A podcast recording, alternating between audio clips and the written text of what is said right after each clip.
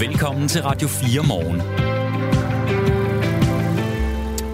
Og her i studiet, der er vi trukket i arbejdstøjet. Mit navn er Michael Robakker, over for mig sidder i kedeldragten øh, Jakob Grosen. Det bekræfter vi, Det bekræfter du.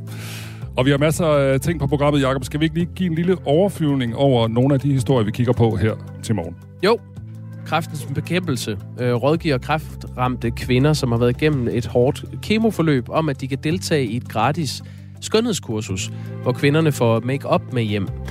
Men den gratis make-up, de her kvinder, som har kræft, får med hjem fra kurset, indeholder kræftfremkaldende hormoner. Og det er et problem, mener en ekspert i hormonanalyser, som vi har med her i radioen om øh, 10 minutter.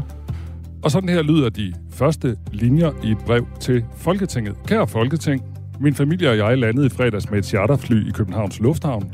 Piloten skulle bruge tre forsøg på at få flyet ned, hvilket var en meget voldsom oplevelse for alle ombord på flyet. Flere skreg er kastet op. Ja, sågar den ene stewardesse.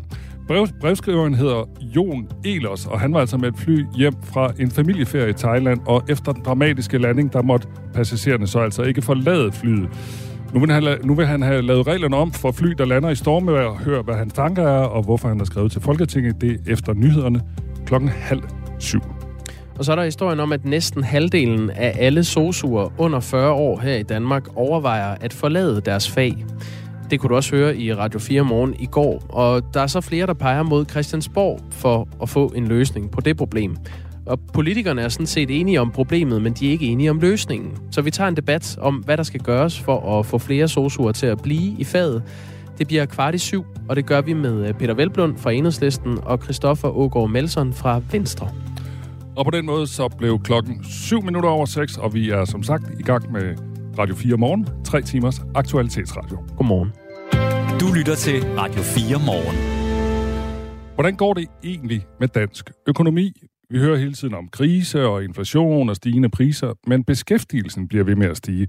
Faktisk så steg antallet af folk, der var i arbejde sidste år 11 ud af 12 måneder, og kurven har været opadgående de sidste tre år. Og ifølge Danmarks Statistik har der aldrig været flere danskere i arbejde, end der er nu. Mathias Stollerup er seniorøkonom i Sydbank. Godmorgen. Godmorgen. Hvordan hænger de her ting sammen, at vi taler om krise hele tiden, økonomisk krise, inflation osv., og samtidig så er der flere, der kommer i arbejde? Det er jo fordi, at vi nok ikke, eller vi ikke er i en krise endnu. Øhm, der er selvfølgelig nogle ting, hvor det gør rigtig ondt i, i privatøkonomien, som du nævner med, øh, med stigende renter, og vi har også høje energiudgifter og, og den her meget høje inflation. Det er dyrt at handle i supermarkedet, men, men overordnet set, når vi kigger på, på helikopter, helikopterperspektivet på dansk økonomi, så er der altså ikke en krise nu. Øh, vores eksport er stadig i rigtig, rigtig stor fremgang, og der bliver stadig skabt rigtig mange jobs. Øh, næsten 60.000 nye jobs sidste år, og en, øh, en meget, meget, meget lav ledighed. Så jeg synes, det er for tidligt at tale om en krise i dansk økonomi endnu. Når beskæftigelsen så bliver ved med at stige på den her måde, hvad er forklaringerne så egentlig? Jeg tror, der er, der er flere forklaringer. Altså, der har været rigtig, rigtig høj øh, fart i dansk økonomi sidste år. Øh, vi har stadig øh, været lidt videre på den her genåbningsbølge, vi havde fra 21 med, med et stort øh, opsparet behov for at, gå ud og spise og tage på ferie og, og i hele tiden lave nogle oplevelser med sin familie. Så vi har set rigtig stor fremgang i, i servicesektoren. Øh, derudover så har rigtig mange øh, virksomheder haft øh, meget, meget svært ved at skaffe arbejdskraft. Øhm, og det har været et rigtig stort problem for, for, for, for virksomhederne. Og derfor er man måske lidt tilbageholdt nu med, hvor man kan se, at, at det måske begynder at gå lidt den anden vej, at der er lidt mindre efterspørgsel derude. Jamen, så holder man sig på noget af den her arbejdskraft, fordi det har været så svært at få fat i den. Beskæftigelsen er et øh, vigtigt nøgletal for, tal for, hvordan økonomien har det. Lidt under 3 millioner danskere var i arbejde i december 2022, og ifølge Danmarks Statistik kom ca. 60.000 flere øh, i arbejde sidste år. Og dermed så fulgte året udviklingen fra de foregående år, år. De seneste tre år er der samlet set kommet ca. 175.000 flere i arbejde. Øh, du var lige øh, inde på det, Mathias Dollerup. Flere brancher skriger stadig på arbejdskraft, og du nævnte også øh, restauranter og caféer osv. De mangler hænder stadigvæk. Hvis beskæftigelsen falder, altså hvilke brancher vil så blive ramt og mangle arbejdskraft? Eller hvis beskæftigelsen øhm, bliver ved med at stige, må det jo være, ja. Ja, ja, selvfølgelig. Um, jeg tror nu heller ikke, at træerne vokser ind i himlen. Altså, altså må ikke vi er ved, at tæt på et sted, hvor, hvor, hvor, hvor beskæftigelsen måske begynder at, at falde en lille smule. Øh, vi kan se, at, at, at, at flere virksomheder de varsler altså, at, at fyringer, altså at, at, at de afskeder medarbejdere. Øh, så måske vi begynder at se, at, at beskæftigelsen snart, øh, beskæftigelseskurven knækker en lille smule. Øh, men, men, men der, hvor jeg tror, det kommer til at gøre mest ondt, øh, det tror jeg, det blandt andet bliver sådan noget som detailhandel, og jeg tror, det bliver sådan noget som øh, byggeriet. Øh, det er her, hvor vi, hvor vi lige nu ser den, den, den, den største afmatning i, i økonomien. Øh, salget af byggegrunde og sådan ting er, er gået ret meget i stå, og, og det bør på et tidspunkt begynde at ramme beskæftigelsen i, i byggeriet øh, i, i en negativ retning. Men vi hører jo hele tiden arbejdsgiver sige, eller i hvert fald i, i nogle brancher, at, at de mangler stadigvæk arbejdskraft. Det, det er også det, vi kan se i, i besvarelsen af den statistik, men, men det er blevet et mindre udtalt problem. Altså, hvor det for et halvt, halvt års tid siden øh, cirka, der var det, det klart det største problem i, i dansk erhvervsliv. Det var simpelthen mangel på, på, på arbejdskraft. Nu kan vi se, at der, der er flere virksomheder, der begynder at sige, mangel på efterspørgsel, det er vores største udfordring. Øh, og det gør sig især gældende inden for, for, for, for byggeriet. Altså, der er simpelthen nogle, nogle, nogle færre køber til, til nye boliger eller til generelle bolighandler, hvor der typisk følger renoveringsopgaver med. Øh, så, så, så, så der er en, en, en sigende udfordring med, at, at, at forbrugerne holder lidt mere på pengene. Jeg taler med Mathias Dollerup, som er seniorøkonom i Sydbank, og vi taler om beskæftigelse og om krise. Du var lidt inde på det i begyndelsen, øh, Mathias. Øh, er det her egentlig krisen, som aldrig rigtig bliver til en krise? Det, øh, det er jo selvfølgelig det, det, det store ubesvarede spørgsmål. Øh, jeg synes, det, det er lidt en anden... Altså, jeg vil helst ikke bruge ordet krise nu, fordi, fordi det, det kan vi så ikke sige på, på, på, på, på helikopterniveau endnu. Øh, sammenligner vi med finanskrisen, jamen, der lå gaderne så øde. Folk var ikke ude at spise det gør folk i rigtig, rigtig stor stil stadigvæk. Øhm, og, og med så høj beskæftigelse og lav ledighed, så, så synes jeg ikke, man kan tale om en krise endnu. Øhm, og vi kan faktisk se, når vi ser på nogle af vores store eksportmarkeder, der kan vi se, at, at, at nøgletallen derfra, altså erhvervsoptimismen og forbrugeroptimismen, den begynder altså at blive lidt højere igen. Øhm, så, så der er nogle, nogle tegn på måske, at, at faktisk vores eksportmarked begynder at sætte farten lidt op igen. Øh, energikrisen er ved at blive, blive aflyst, på grund af, at vi har det her meget, meget varme vejr. Så, så der er ikke de høje energipriser længere, og, og folk er måske ved at, og sådan at vende sig til en lidt mere normal verden, øh, eller en ny verden, hvor, hvor, hvor prisen er, er, er blevet lidt højere. Nu snakker du lige om øh, forbrugertillid på nogle af vores eksportmarkeder, altså den her tillid til, hvordan forbrugerne tror, fremtiden måtte blive, og hvor meget lyst de har til at bruge penge. Hvordan ser det egentlig ud herhjemme? Altså, er vi, øh, er, har vi lyst til at bruge penge, øh, os danskere? Det er jo faktisk en af de meget mangværdige observationer, som vi økonomer vi har gjort så her i, øh, ja, i 2022. Øh, det har været, at forbrugertiden har været rekordlav, men samtidig med så øh, har vi så set, at forbrugerne stadig har haft en rigtig høj øh, optimisme omkring at bruge penge, eller vi har, de har rent faktisk brugt mange penge. Øh, så, så det har været sådan lidt en dårlig indikator sidste år af forbrugertiden. Altså, vi har sagt, i, når, vi, når Danmarks Statistik har spurgt os, så har vi sagt, at man, uha, det er godt nok, det, det er godt nok noget skidt noget lige i øjeblikket.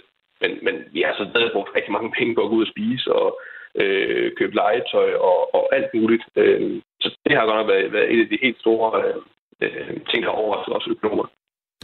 Jeg læste øh, et par øh, analyser i går af vores økonomi, øh, som hvor, hvor flere økonomer, altså nogle af dine kolleger fra bankerne og andre steder, sagde, det er faktisk lidt svært at være økonom for tiden, fordi at der er nogle forskellige, også det du nævner nu med forbrugertilliden, der er nogle parametre, der ligesom peger hver sin retning.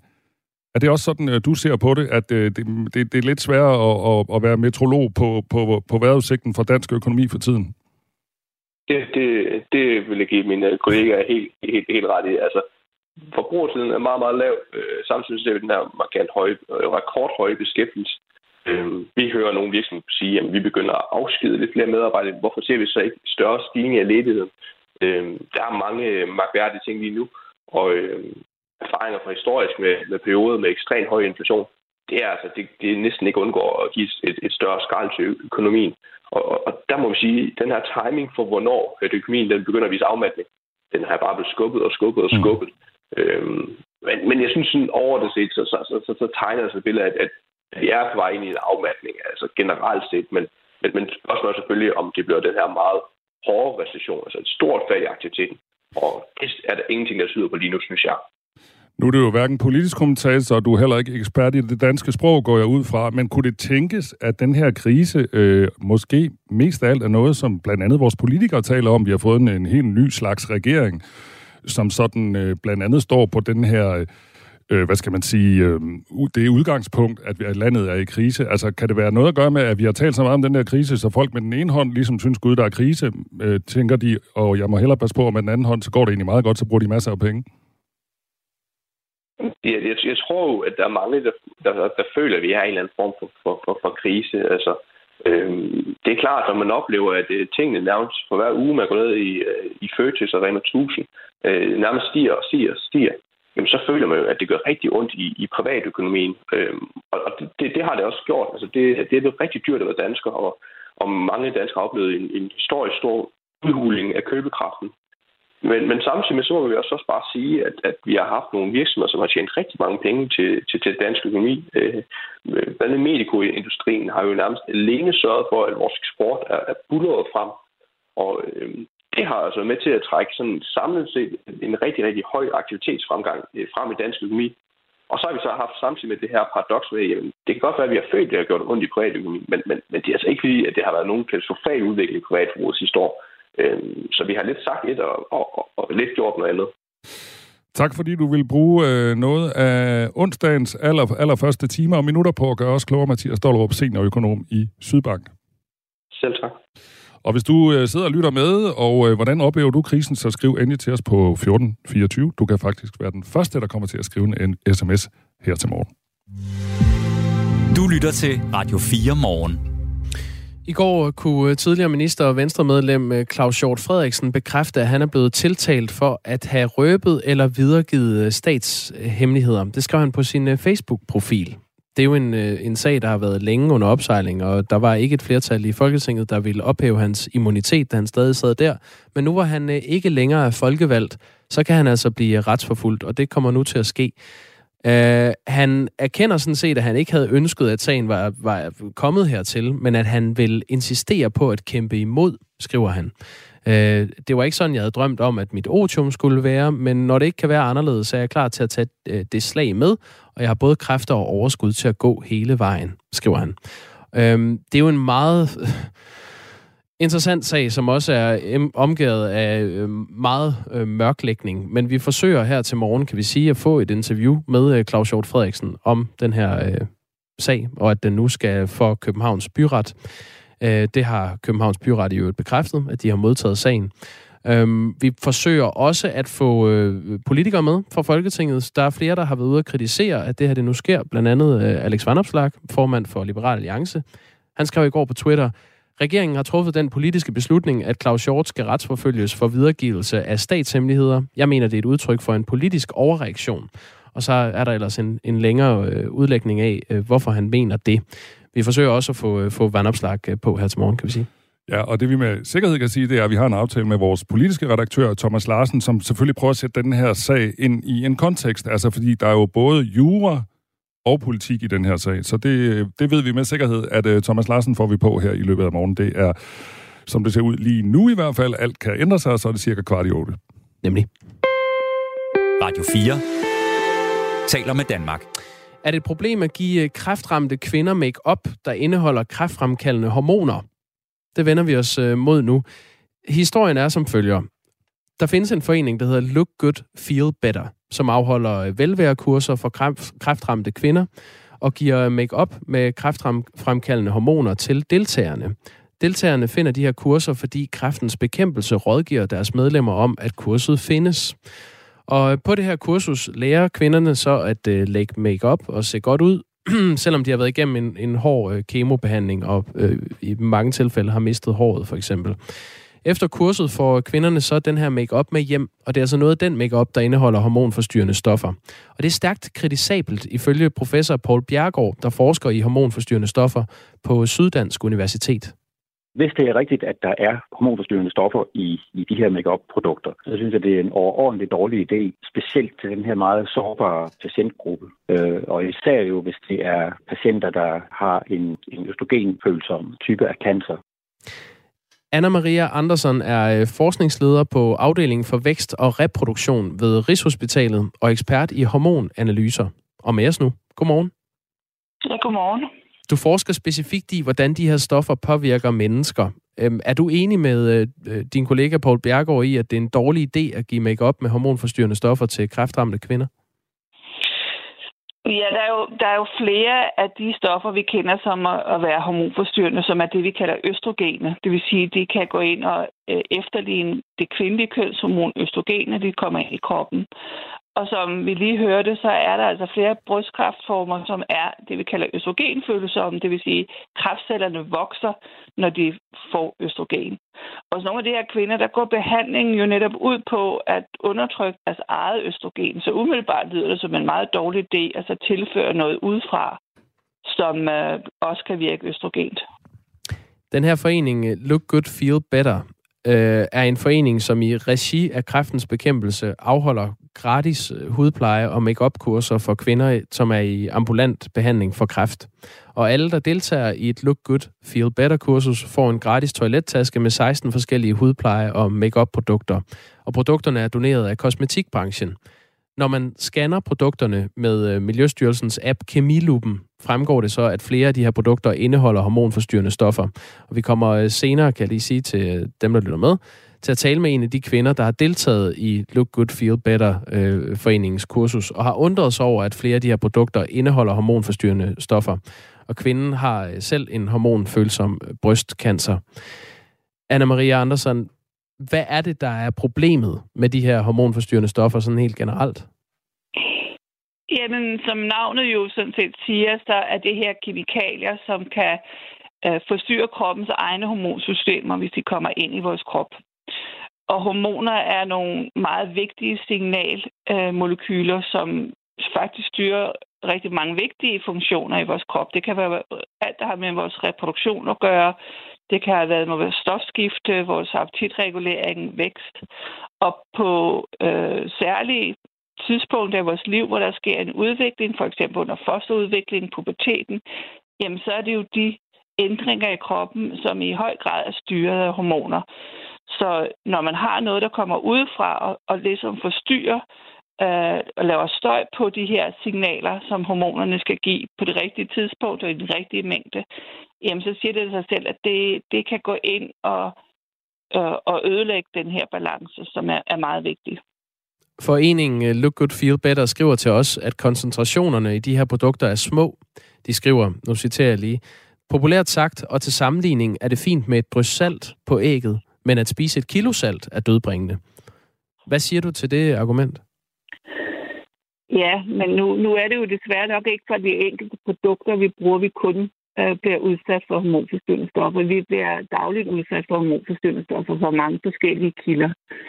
Og det kan godt være, at det her enkelte produkt, eller den konstruktion, der er i det her produkt, øh, ikke er sådan et, et lille drøsalt. Men, men sammen med alt det andet, vi bliver udsat for, så er det jo en del af måske det kilosalt, vi, hvis vi bruger deres egen metafor. Og det er jo det, vi også kender som cocktail-effekten. Så vi ved, at hormonforstyrrende stoffer, som går ind og påvirker de samme øh, hormonsystemer, Jamen, så der er kroppen jo ligeglad med, hvor det kommer fra, og hvilke forskellige stoffer. Hvis det påvirker det samme hormonsystem, så ser kroppen det samlet. Ja, jeg beder dig lige, Anna-Marie Andersen, jeg vil lige bede dig om at, at svinge telefonen over hovedet. Jeg ved godt, det lyder fjollet, men, øh, men nogle gange giver det lige lidt bedre forbindelse. Du bliver lidt, lidt ulden her til sidst. Jeg ved ikke, om det hjalp. Det gjorde det jo. ja, underligt nok. Øhm, det er jo sådan, at, at Look Good Feel Better er en forening, som afholder gratis skønhedskurser for kvinder i ambulant øh, behandling for kræft, og her får kvinderne så en gave med forskellige produkter. Og der kan man jo så lade være med at bruge de produkter, man får, og så er der ikke et problem. Mm, øh, er, det, er det blæst op overhovedet at, at beskæftige sig med, om en forening giver, giver gratis makeup til kræftramte kvinder? Øh, jeg tænker måske lidt omtanke øh, har været på plads. Øh, og, og igen kan man sige, det er måske ikke det her enkelte produkt, som, som gør udslaget for den enkelte kvinde. Øh, øh, det er jo rigtigt, at når vi ved meget om, om de her hormonforsynende stoffer, så er det jo tit fra laboratorieforsøg og dyreforsøg, hvor man bruger meget højere koncentrationer end det, vi mennesker er udsat for. Men der tager man ofte heller ikke højde for den her cocktail-effekt, vi snakkede om. Øhm, og når vi taler om mennesker, så er det ofte mere, at vi ser en association til en øget risiko. Og vi er jo alle sammen vant til at håndtere og prøve at håndtere risiko i vores hverdag. Vi gør jo hver dag formentlig alle sammen noget, som vi ved godt ikke altid er det sundeste for os. Øhm, så det der problemet her er jo nok mere, at hvis man ikke er opmærksom på, at det kunne være et problem, så kan man ligesom ikke selv tage valget på, at det her er en risiko, risiko, jeg er villig til at tage, eller er det en risiko, jeg gerne vil undgå? Øh, og der kræver det jo ligesom, man ved, øh, hvor er det, de her stoffer er, og hvor kan jeg undgå dem selv. Mange steder kan vi jo ikke undgå dem selv, fordi vi ikke har styr på, hvor de er. Men lige netop ting, vi selv putter på vores krop, øh, hvis man overvejer, at der kunne der være noget kemi her, som er farligt, så kunne man jo prøve at undgå det. Hvordan finder man frem til makeup og, og skønhedsprodukter, som ikke indeholder øh, det, vi kan kalde uønsket kemi?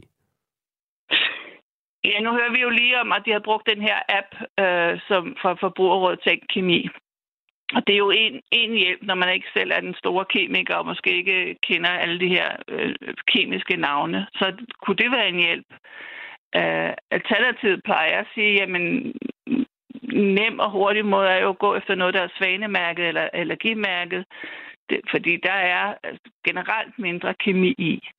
Øh, men det er, kan da være svært, fordi ja, vi jo ikke, går jo ikke rundt og har en, en, en kemisk opslagsbog på os hele tiden. Men det er appen jo faktisk lidt. Sådan lød det fra forskningsleder Anna-Maria Andersen fra afdelingen for vækst og reproduktion ved Rigshospitalet og ekspert i hormonanalyser i øvrigt. Tak for øh, udlægningen. Selv tak. Vi har som sagt spurgt foreningen Look Good Feel Better, hvordan de forholder sig til kritikken af, at der er hormonforstyrrende stoffer i nogle af de produkter, de forærer øh, de her kræftramte kvinder. Og øh, til det svarer de altså, øh, jeg kan lige gentage, populært sagt og til sammenligning er det fint med et drys salt på ægget, men at spise et kilo salt er dødbringende. Og videre, vores kursister kan altså trygt fortsætte med at bruge de produkter, de får udleveret på vores kurser. Kræftens bekæmpelse vil øh, derimod nu afklare sammen med Look Good Feel Better, hvordan de sikrer, at det er trygt for alle at deltage i kurserne. Der, vi har også fået et kræft, øh, skriftligt svar derfra. Vi har ikke fået et interview. Men øh, Kræftens bekæmpelse skriver blandt andet, Kurserne udbydes i vores kræftrådgivninger af foreningen Look Good Feel Better. Det betyder meget for os, at det er trygt at deltage i aktiviteter i vores kræftrådgivninger. Citat slut. Vi taler altså med en øh, kvinde, som øh, er ramt af brystkræft, og som har været på et af de her kurser om en times tid. Radio 4 taler med Danmark. Og der er et par minutter til, vi skal på nyhederne, hvor Anne Philipsen lige giver os en overflyvning af nyheder fra ind- og udland. Men øh, inden da kan vi lige fortælle lidt om, hvad der skal ske i den næste halve time, fordi vi skal tale med en mand, der hedder Jon Elers. Og han kom i fredags hjem fra en ferie i Thailand sammen med sin familie, og hvis du husker, husker godt efter i fredags, øh, Jacob, hvad skete der så? Jamen, det blæste lidt. Ja, det blæste temmelig meget, faktisk. Det var øh, stormen Otto. Der var hen over landet. Og Jon Elers her, han øh, prøvede, eller flyet prøvede at lande i lufthavnen. Ifølge ham øh, var det først tredje gang, det lykkedes. Meget, meget ubehageligt. Og da de så endelig kom øh, ned og landede, så skulle de sidde i flyveren i et par timer, fordi de ikke kunne komme ud, fordi det blæste for meget til, man kunne øh, connecte flyet med de her trapper og broer, som man kan komme af med.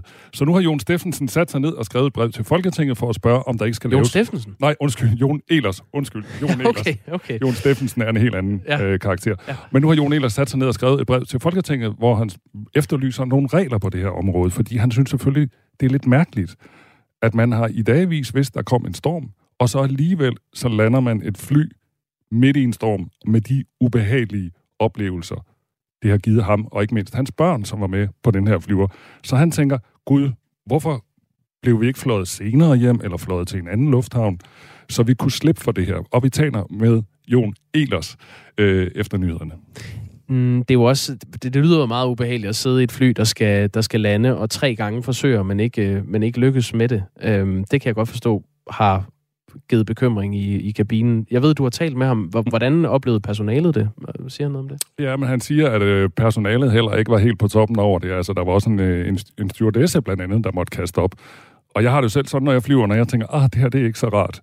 Så kigger jeg altid på personalet, hvis de er rolige. Ja, hvis de står og svejer og kaster op, så... Ja, ja så bliver man selv urolig. Så er der panik. Også? Ja, så, ja. Så, øh, så jeg har også talt med Tui, han var ude at rejse med Tui, med Tuis kommunikationschef, og, og han siger også, at det var ikke nogen særlig rar tur. Vi har Jon med om øh, fire minutter. Nu skal vi have nyheder med Anne Philipsen.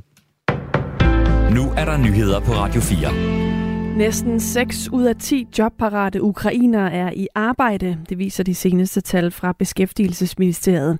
Ukrainerne er kommet til et brandvarmt dansk arbejdsmarked, der har haft brug for hænder, men har også selv opsøgt arbejde, siger Beskæftigelsesminister Ane Halsbo Jørgensen det kan være svært at spå om, men selvfølgelig er det nemmere at komme til et fremmed land, øh, hvor du ikke taler sproget, og alligevel finde beskæftigelse, når der er mangel på hænder. Så selvfølgelig handler det om, at, at der er et arbejdsmarked, der i den grad efterspørger arbejdskraft. Men det er jo så også en gruppe, der, der aktivt har opsøgt det, og har grebet de muligheder, der har været. Øh, så må ikke, at, at det er at begge dele er til stede samtidig. Det er brancher som rengøring, hotel og restauration og landbrug, som har hovedparten af ukrainerne beskæftiget. Graden af beskæftigelse blandt ukrainerne ligger ifølge ministeren højere end hvad vi ellers ser for flygtningegrupper. Og beskæftigelsesministeren ser også gerne, at ukrainere kan brede sig til andre brancher i takt med, at de lærer mere dansk. Vi er stadig kun lige på, på lidt over halvdelen, øh, og derfor så er der også brug for, at vi for eksempel får set på barrieren med sprog. Vi er allerede i gang med initiativer, øh, som man kan benytte sig af, blandt andet med AMU-kurser, hvor ukrainere kan få dansk undervisning. Øh, og det, det er jo noget af det, der kan gøre, at der er endnu flere arbejdspladser, der kan have god gavn af den her gruppe. I alt er 7.055 ukrainere kommet i arbejde. Det svarer til 56 procent af de ukrainere, der er kommet til Danmark, og som er i den arbejdsdygtige alder og står til rådighed for arbejdsmarkedet.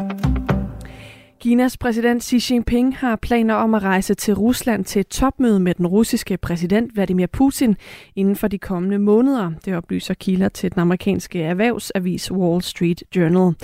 Ifølge den amerikanske avis, så skulle rejsen være et forsøg på at få gang i flerpartsforhandlinger om en fredsløsning i Ukraine. Kinas udenrigsminister Qin Gang siger desuden i en tale i Beijing, at Kina er dybt bekymret over konflikten, som risikerer at blive mere intensiveret og af og til også blive mere afsporet. Han giver udtryk for, at Kina vil arbejde sammen med det internationale samfund for at opmuntre til dialog. Tallet for, hvor mange danske børn, der vokser op i børnefattigdom, har i fire år i træk været faldende, men i 20 kommuner går det den forkerte vej. Her er antallet af børn, der lever i fattigdom stigende, det viser en ny analyse fra Arbejderbevægelsens Erhvervsråd. Tallene er målt over en periode på syv år. 2021-tallene er de nyeste, der er tilgængelige og tager udgangspunkt i tal fra Danmarks Statistik. De kommuner, der halter efter, er ifølge Erhvervsrådets direktør Lars Andersen den københavnske Vestegn, Syd- og Vestjylland og Sydjylland og dele af Fyn. Det er områder, hvor vi generelt kan se, at indkomsterne er lavere end andre steder, siger han. Det er netop den geografiske skævhed, der også bekymrer Mødrehjælpens direktør Nina Thomsen. Hun kalder analysen for voldsom. Det er man nødt til at gøre noget ved politisk, for det kan ikke passe, at Danmark skal knække over på den måde, siger hun, og peger på, at analysen bygger på tal fra før inflationsstigningen, og derfor kan det se værre ud nu, siger hun. Dronning Margrethe skal i dag igennem en større rygoperation efter samråd med eksperter på Rigshospitalet. Det er dronningens anden operation i ryggen. Kongehuset ønsker ikke at oplyse, hvad dronningen konkret skal opereres for. Men det er ikke ualmindeligt, at ældre personer bliver opereret for rygproblemer. Det skyldes, at ryggen degenererer gennem et langt liv, særligt den nederste del af ryggen, og derfor bliver der foretaget en del rygoperationer også hos personer over 80 år. Dagen i dag byder på lidt sol i den østlige del af landet, men ellers får vi en onsdag med skyet og diset vejr, og i den vestlige del af landet også regn af og til. Temperatur mellem 3 og 7 grader og en let til frisk vind fra sydøst venter os i dag. Det var nyhederne klokken halv syv her på Radio 4 med Anne Philipsen. Du lytter til Radio 4 morgen. Husk, du kan skrive en sms til os på 1424. Først tak for et fedt radioprogram. Dernæst, så mener jeg, at det er da vildt, at makeup industrien har så lidt respekt for deres kunder, at de accepterer, at der er hormonforstyrrende stoffer i deres produkter. Det vil øh, jeg som direktør aldrig acceptere. Øhm, Det er da også helt skørt, øh, at man hælder det på mennesker, som har cancer. Det er helt sort i mine øjne. Er der en øh, kær lytter, der har skrevet ind? Tak for den øh, besked. Den øh, knytter sig jo til historien om øh, foreningen Look Good Feel Better, som holder velværekurser for kræftramte kvinder og giver øh, dem makeup med hjem, 16 produkter, og nogle af dem indeholder kræftfremkaldende hormoner. Kræftens Bekæmpelse øh, står bag. De øh, rådgiver deres medlemmer om, at kurset findes, altså øh, Look Good Feel Betters øh, kursus, og det er altså den problematik, vi øh, tager øh, fat på her til morgen. Vi kommer også til at tale med en kvinde senere på morgenen, som har deltaget på et af de her kurser. Tak for beskeden. Og så skal vi også øh, lidt senere i den her halve time øh, tale om øh, sosu-assistenter, fordi rigtig øh, mange har lyst til at forlade jobbet. Øh, næsten halvdelen af alle sosuer under 40 overvejer, overvejer at forlade faget. Og hvad skal man gøre med det? Vi tager debatten cirka kvart i syv, og det gør vi med Peter Velblund fra Enhedslisten og Christoffer Ågaard Melson, der er sundhedsordfører i Venstre. Ja, og til den historie skriver Per Tidemand fra Hørsholm. Jeg kender et par nu pensionerede sosuer, som uden tøven fortæller, at arbejdsglæden forsvandt ved indførselen af tidstyrannismen, hvor der ikke længere blev brugt, øh, eller blev tid til at være noget for de ældre, som for eksempel bare bruge 5 minutter til at sidde og drikke en kop kaffe sammen. Netop det kunne være noget for andre, der har behov for menneskelig kontakt, øh, var en kilde til arbejdsglæde og gav arbejdet mening. Også tak for den besked, Per. Det er 1424, det foregår på, hvis du har lyst til at bidrage til det her radioprogram, som i dag er med øh, Michael Robach og Jakob Grosen. Godmorgen. Du lytter til Radio 4 morgen. Nu skal det handle om en meget ubehagelig ankomst fra en ferie i Thailand, der faldt sammen med, at stormen Otto blæste gennem Danmark. Oplevelsen var så voldsom, at den fik en familiefar til at skrive til Folketinget. Sådan her lyder de første linjer i brevet. Kære Folketing, min familie og jeg landede i fredags med et charterfly i Københavns Lufthavn. Piloten skulle bruge tre forsøg på at få flyet ned, hvilket var en meget voldsom oplevelse for alle ombord på flyet. Flere skreg og kastede op, ja sågar den ene stewardesse. Det er Jon Elers, der er selvstændig VVS-installatør og familiefar, der har skrevet til Folketinget. Godmorgen. Godmorgen. Skriver du sådan øh, tit til Folketinget? Nej, det gør jeg. Jeg har faktisk aldrig skrevet til Folketinget før. Men, øh, men jeg, efter man havde haft den oplevelse, så sådan sad og tænkte, jeg synes faktisk, det var lidt øh, øh, vildt, at man ikke øh, kunne gå nogen steder ind med det. Så tænkte jeg, så beskriver jeg bare til Folketinget for at ligesom, prøve at få, få sat lidt fokus på, øh, på de regler, der nu øh, øh, mangler på området, som jeg synes mangler på området. Og de, de regler, som du efterlyser, dem skal vi nok dykke ned i lige om et øjeblik, øh, og, hvor, og, og hvad det er, du ønsker dig. Men lad os lige øh, tage os lige med tilbage. Fortæl allerførst om den her landing i Københavns Lufthavn, der du og din familie skulle lande, efter I har været på ferie i Thailand. Ja, Jamen altså, som vi godt var klar over, så var der jo noget, noget storm sådan noget i, øh, i Københavns Lufthavn. Eller i Danmark generelt, hvad hedder det. Men når, altså, jeg har aldrig prøvet noget lignende, fordi så, når vi så kommer ind til hen mod nærmer landingsbanen, og der, der hedder flyveren begynder at nærme sig jorden der, så, så begynder det altså meget, så meget turbulens, som jeg aldrig har oplevet før. Og folk de begynder at skrige, fordi der kommer ligesom sådan nogle ryg, hvor den bare dykker øh, med flere meter gang. Øh, eller det er svært at vide, hvor, hvor langt meget den dykker. Men det er simpelthen så, så voldsomt, og den, samtidig med, at den øh, slår til siderne.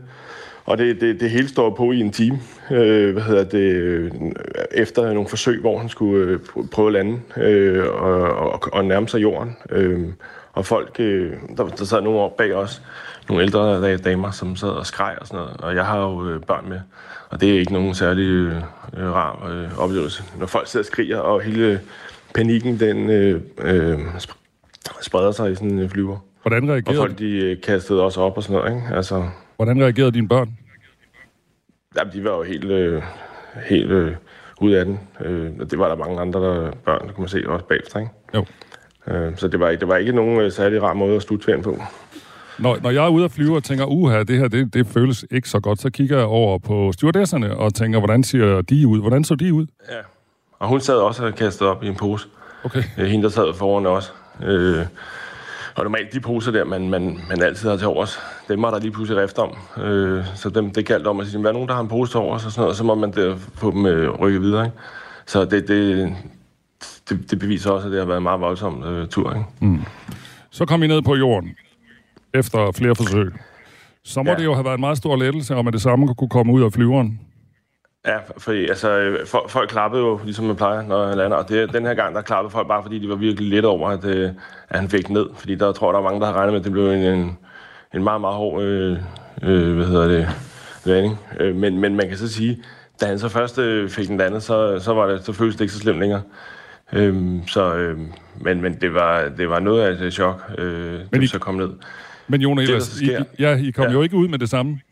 Nej, lige præcis. Så det, der så sker, det er, at vi så står, vi rejser os op, og alle står op og er klar til at forlade flyveren. Da de så siger, at, øh, at nu øh, det blæser for meget til, at de kan hvad hedder det, koble den der landingsrampe på, øh, eller hvad den hedder.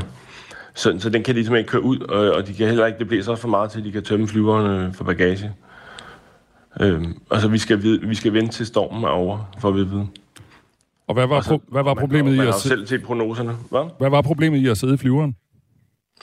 Ja, men man har haft sådan en uh, traumatisk uh, landing som den der, og der lugter af uh, opkast, og uh, der vil man rigtig gerne uh, forlade ud af sådan, uh, forlade flyveren der. Uh, så det var, det, var, det, var, det var nogle lange timer mm. at sidde derude. Mm. Uh, du siger selv, I har sad der to og en halv time. Jeg har snakket med TUI, som I rejste med. De siger, at I sad der en time og 40 minutter. Det er heller ikke afgørende, men I sad der i hvert fald et stykke tid. Det kommer an på, hvornår man starter stop ud. Men, ja, præcis. Hvad hedder det? Men, og, det, ja, og der, er selvfølgelig, og der var andre, der havde siddet derude længere tid. Mm. Vi var måske øh, forholdsvis heldige. Mm. Øh, taget i betragtning af, øh, at der er nogen, der har siddet der i 5 og 6 timer, kunne jeg forstå, sammen. Jeg har talt med Københavns Lufthavn. De fortæller, at hvis vinden er over 50 knop, som er sådan cirka 5-26 meter per sekund, så kan det være uforsvarligt at sende folk ud af flyveren. Øh, der er nemlig vindbegrænsninger på de der faste broer og mobile trapper, der forbindes til flyene. Og når det blæser for kraftigt, så kan broerne ikke bruges, og det ramte cirka 20 fly i fredags, hvor passagererne ikke kunne komme ud lige efter landing. Begrænsningen er, er sikkerhedshensyn for at beskytte passagererne og flyene. Har du forståelse for den forklaring? Ja, jeg synes, det er fint, at der er nogle, øh, nogle, øh, nogle regler og sikkerhedsmæssige årsager. Øh, så øh, hvis, hvis der kan være risiko for, at der kan gå noget galt, så skal man selvfølgelig øh, få stoppet. Og det er lige præcis der, hvor jeg ikke forstår, hvorfor man så ikke også har en regel for, øh, hvor meget det må blæse, før man øh, må lande en flyvemaskine. Øh, fordi det kunne jeg forstå, det var kun op til piloten og, og hvad hedder det, øh, hans arbejdsgiver til at afgøre, om det blæser for meget. Jeg taler med Jon Elias, der er VVS-installatør og familiefar, og som efter en ferie, en meget ubehagelig landing i Københavns Lufthavn i fredags, har skrevet til Folketinget. Prøv at fortæl mig, øh, øh, Jon Elias, hvad, hvad er det præcis, du gerne vil have? Jamen, jeg vil jo gerne sørge for, at, det, at lignende situationer ikke opstår. Øh, at man kunne have undgået det ved at have landet i en, øh, en anden lufthavn. Altså, det, jeg, jeg vil jo gerne hjem. Altså, det er jo ikke, fordi jeg øh, hvad det, har lyst til at lande i en anden lufthavn. Men jeg tænker bare, rent sikkerhedsmæssigt, så synes jeg ikke, det virker forsvarligt, at vi landede den lufthavn på det tidspunkt. Så, øhm, så det er egentlig bare det, jeg gerne vil have, at folk ikke øh, skal ud i den samme oplevelse. Så det du tænker, det er, når man nu har vidst i flere dage til med, at der vil være storm den her aften i København, så skulle man enten have udsat flyveturen, eller have flået til en anden lufthavn, så I slap for den ubehagelige landing, og I også slap for at sidde i øh, flyvemaskinen temmelig længe og vente på at komme ud. Ja, for jeg synes ikke, det giver mening at lande flyver, øh, velvidende, at man ikke kan komme ud af den. Altså, det synes jeg ikke øh, giver nogen mening. Ja, vi, er, vi er sådan et program, øh, Jon Ehlers, som øh, får sms'er, så, og der er en, der har skrevet til os, han skriver, havde flyene fløjet til en anden lufthavn, havde det også været galt. Det var uden tvivl sikkert en dårlig oplevelse for dem, der var ombord. Men, men, men forstår du, hvad han mener? Altså, at hvis nu vi havde sagt, at så fløj I til Frankfurt i stedet for, så ville der også være en masse, der var utilfredse med, at de ikke var kommet hjem til tiden og kom hjem til den rigtige lufthavn. Ikke hvis man siger, at det var på grund af sikkerheden. Så tænker jeg, nu, altså, at folk gerne vil sikkert hjem. Selvfølgelig vil det være irriterende, som jeg også prøvede at sige tidligere, men der, der er jo ikke noget, der skal øh, altså, være, være vigtigere end sikkerheden. Mm. Ja. Øhm, og så må man jo have taget en overnatning, og så fløje hjem igen dagen efter. Vi har talt eller med... senere på natten, eller noget, ikke? Jo. Jeg har talt med Tui, som du rejste med, og de er selvfølgelig kede af, at du har haft den her dårlige oplevelse, men det siger også, at de aldrig går på kompromis med sikkerheden, så der var ikke fare på færre, og at det altid prøver at få folk hjem til den destination, som står på billetten. Lyder det ikke meget rimeligt? Jo, jo, det gør det også, og det er også øh, fair. Men problemet er bare, hvornår er grænsen for, hvornår det... Hvornår, hvornår kan øh, piloten øh, være helt sikker på, at det er sikkerheden? Og har han... Øh, TUI står bag i øh, som arbejdsgiver, og så kunne man jo lige pludselig øh, være bekymrende for, at der var noget økonomi, øh, der spillede ind over. Øh, fordi det er, jo, det, er jo, det er jo ganske rigtigt, at øh, hvis han skulle have været landet i en anden lufthavn, så kom der en masse udgifter øh, til TUI, så de var jo rent økonomisk også interesseret i, at vi skulle lande. Og det, og det kan jo godt blive en uheldig situation, hvis man lige pludselig står, øh, og, og det kan være økonomien, der overvejer, opvejer hvad hedder, sikkerheden. Øh, og det synes jeg er en situation, man kunne undgå, hvis man så havde den samme regel for de 50 knop, til at sige, hvis det, hvis det stormer så meget, så det næsten er orkanstyrke, hvilket er over 50 knop, så, så, så kunne man måske overveje, at man heller ikke skulle lande en flyvemaskine. Så det du frygter, det er... Hvis man heller ikke kan bruge... Øh, ja. Det du frygter, det er, at flyselskaberne kommer til at skille til økonomien, altså øh, fordi det selvfølgelig er dyrere at, at sende folk hjem senere, eller hvis man skulle have en overnatning på et lufthavnshotel i Tyskland eller lignende? Ja, det, det kunne man jo det kunne man frygte. Mm. Altså, jeg siger bare, hvis man så havde en, en regel, så, så var det i hvert fald, øh, hvad hedder det, øh, så kunne man undgå det. Er du og familien så, nu er der gået nogle dage, nu er der gået fem dage siden I kom hjem, er I, øh, er I på benene igen, og er I klar til en ny ferie, eller, eller er alle blevet skræmt for, for ved videre sans? Ja, der er vi ikke, øh, så det er ikke lige, fordi man så går hjem og stiller en ny ferie, når man lige kommer hjem derfra.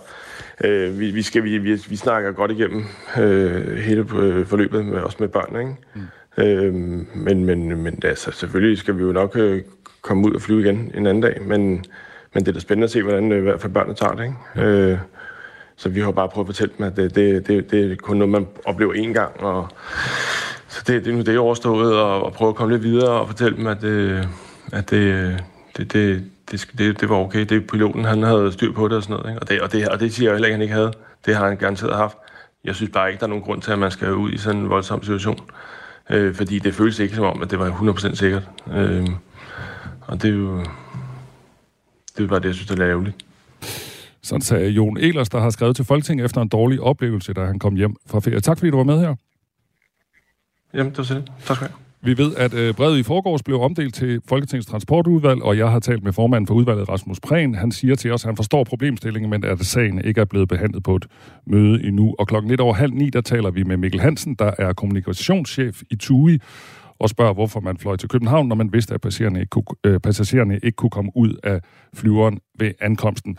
Og vi får øh, lidt sms'er på det her, og jeg skal måske bare lige præcisere, at det er rigtigt, øh, det er der også flere, der skriver til os, at det er piloten øh, og selskabet, der beslutter, om man vil lande Øh, det er Naviair, øh, som beslutter, om lufthavnen er lukket, og det var den altså ikke. Så det er altså op til den enkelte øh, pilot at beslutte sig for, om man synes, det er forsvarligt at lande. Og i forhold til det her med, om man kan komme ud af flyveren, så er det altså lufthavnens regler, øh, der afgør, om man kan komme ud af flyveren. Og der var det det her med, hvis det, hvis det blæser mere end 50 knop, som er en 5-27 meter per sekund, så er det uforsvarligt at, at sende folk ud af flyveren, fordi der kan opstå farlige situationer. Og Naviair, undskyld, Naviair er et øh, statsligt infrastrukturselskab, som øh, hører under Transportministeriet, der er ejet af den danske stat, og det er dem, der leverer øh, trafikstyring til luftfarten. Så det, det, det er der nemlig flere, der gør opmærksom på. Øhm, der er en, der skriver her, øh, giver ham ret for en tur. Hvordan skulle de komme hjem fra en anden lufthavn?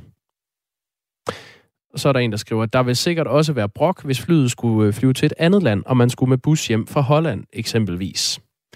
Øh, Jesper skriver, at det er og skal være op til piloterne, og man skal lave en landing. Det kan aldrig komme på kompromis. Ellers er det nemlig, øh, at der kan komme uheld. Det er set før i historien. Tak for sms'erne. De øh, strømmer ind på øh, 1424. Comedy-kontoret med Torben Sangil og Anders Fjelsted. Jeg vil gerne fortælle historien med gang, jeg blev pisset i ansigtet af en anden mand. Sammen med ugens gæst diskuterer de håndværket bag comedy og analyserer de bedste jokes gennem tiden. Jeg ser bare for mig, du vender dit ansigt op mod pisset, men så finder du ud af, at der er materiale, så der kommer et smil over din læber. Og stadig var hans tænder ikke de guleste på den her præstation. Lyt til Comedy-kontoret hver fredag kl. 13.05. Radio 4 taler med Danmark. Næsten halvdelen af alle sosuer under 40 år her i Danmark overvejer at forlade faget. Og øh, derfor peger flere mod Christiansborg for at finde en løsning i forbindelse med en undersøgelse, som FOA står bag, der dokumenterer det her forhold. En af dem, som mener, at det er politikerne på Christiansborg, der skal løse det her problem, og ikke kommunerne, som det er i dag, er forsker ved det Nationale Forsknings- og Analysecenter for Velfærd, Heidi Hesselberg Lauritsen.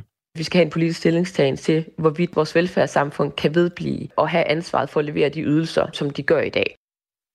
Vi har også talt med 38-årige Sofie Justesen, der har arbejdet som socioassistent i 20 år. Hun har næsten fået nok. Hun er to sekunder fra at forlade faget. det ansvar, der bliver pålagt en, det bliver større og større, og tiden bliver mindre og mindre. Man skal være ude, før man er inde, for eksempel i hjemmeplejen. Nu er jeg selv på plejehjem, og der er lidt mere tid, men stadigvæk er man stort set altid underbemandet. Og Sofie Justesen her mener også, at øh, nu er det tid til, at landspolitikerne kommer på banen.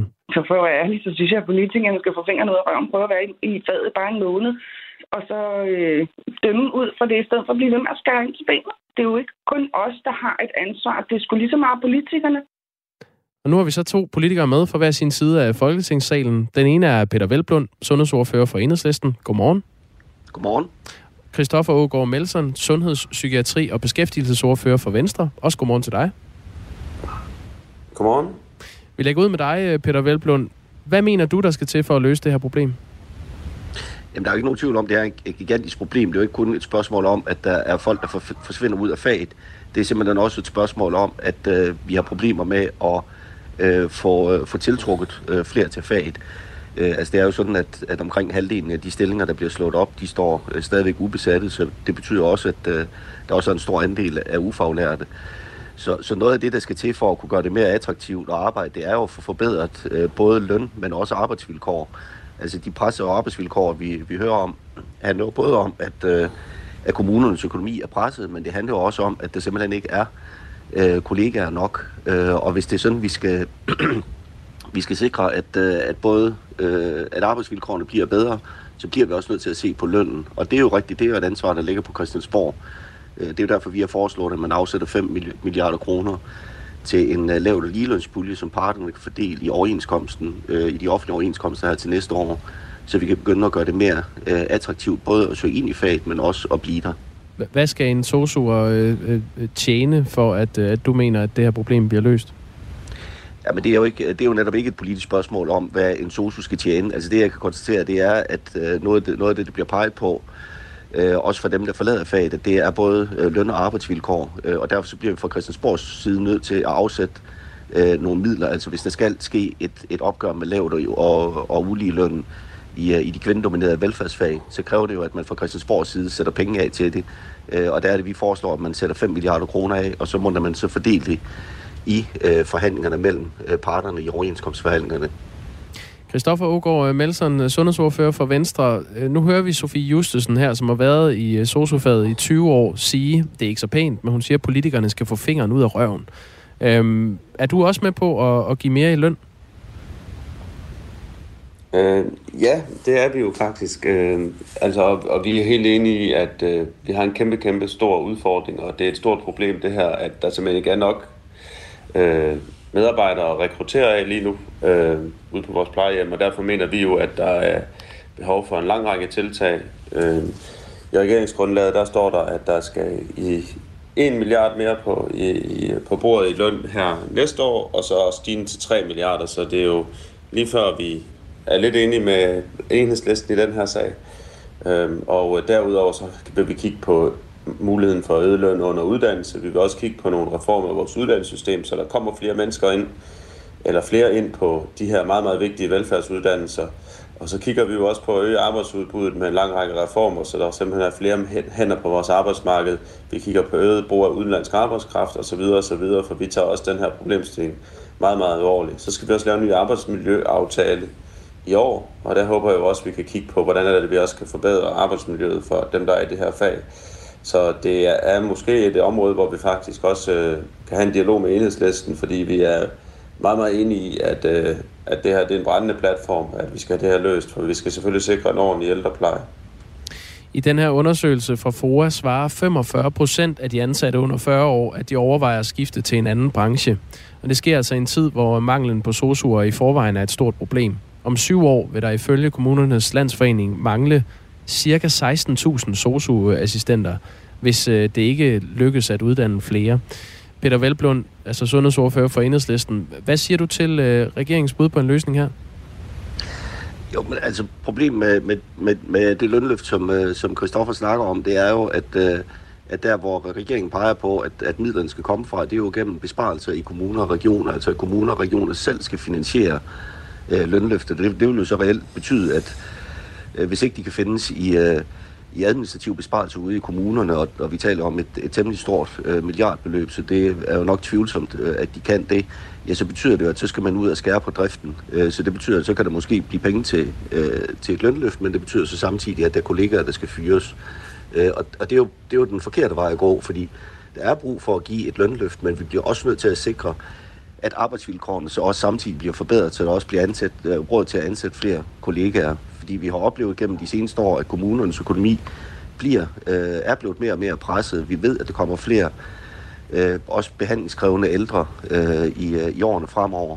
Og, og derfor så er det simpelthen også, er det også nødvendigt at, at sikre, at vi investerer, både så kommunerne har råd til at ansætte øh, tilstrækkeligt personale, men selvfølgelig også øh, sikre, at vi investerer i, i, øh, i uddannelserne, så, øh, så vi også får mindsket frafald på, på sosuuddannelserne, fordi vi jo i dag øh, oplever, at, øh, at når man kommer ud, ja, så får man dels et, et praksischok. Øh, man oplever, at den virkelighed, man kommer ud i, er helt anderledes end, øh, øh, end den, øh, der, der burde være der, hvis man skulle kunne bruge sin faglighed.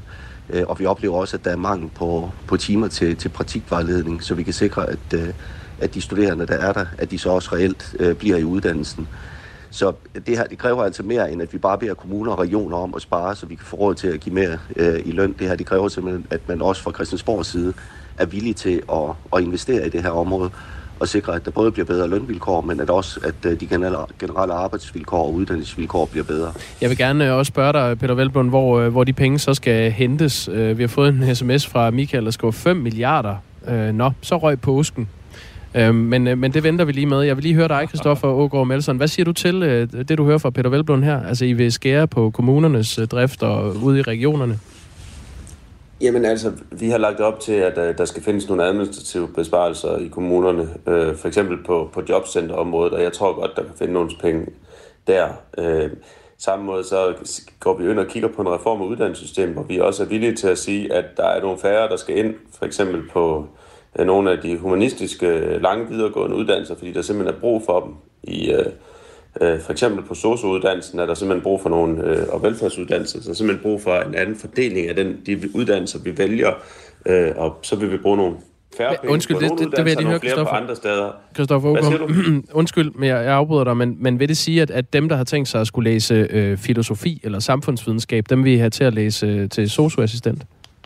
Nej, det kan, du ikke, det kan du ikke sige på den måde en til en, men det vi siger, det er, at vi har simpelthen behov for, at vi bruger nogle flere penge på nogle af de uddannelser, hvor vi ved, at, at vi får en kæmpe, kæmpe udfordring, hvis der ikke kommer unge nok ind på dem i fremtiden.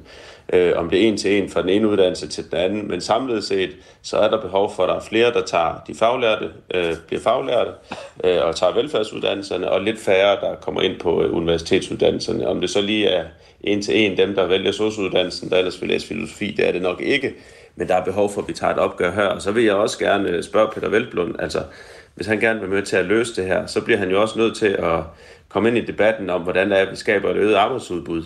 Øh, og der hører jeg jo kun enhedslisten sige, at de vil sænke pensionsalderen. Øh, og det betyder jo, at deres løsninger er ret hule, fordi at der er jo ingen mennesker til at, at tage de her job, hvis vi ikke er, hvis vi er endnu færre, der arbejder i en tid, hvor der er flere ældre. Det skal du svare på, Peter Velblom. Ja, jamen, jeg skal også lige få svar på det der med, med finansieringen.